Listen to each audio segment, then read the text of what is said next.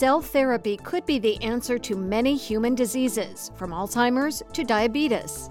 Technology developed at the University of Nebraska could play a role in advancing new therapies. So basically a cell manufacturing machine. Leo Lei has designed a system to cultivate cells that can be used for patient therapy.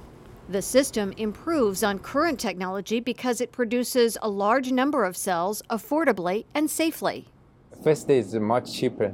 Second is you can produce much more cells. The third one is the product safety. But the cell made by the machine will be much safer. Lei's system can produce cells for individual patients, or it can be used for large-scale cell manufacturing. This one is personalized cell manufacture system. So the idea is that each tube is sufficient to make a sufficient cell for one patient.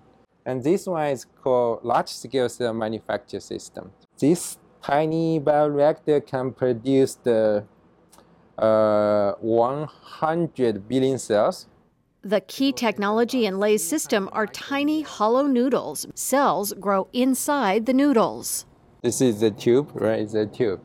And this is the skin, the shell. And this is the hollow space. You see the cells in that tube. The system would be used to cultivate a type of cell that can be reprogrammed and used in a variety of ways.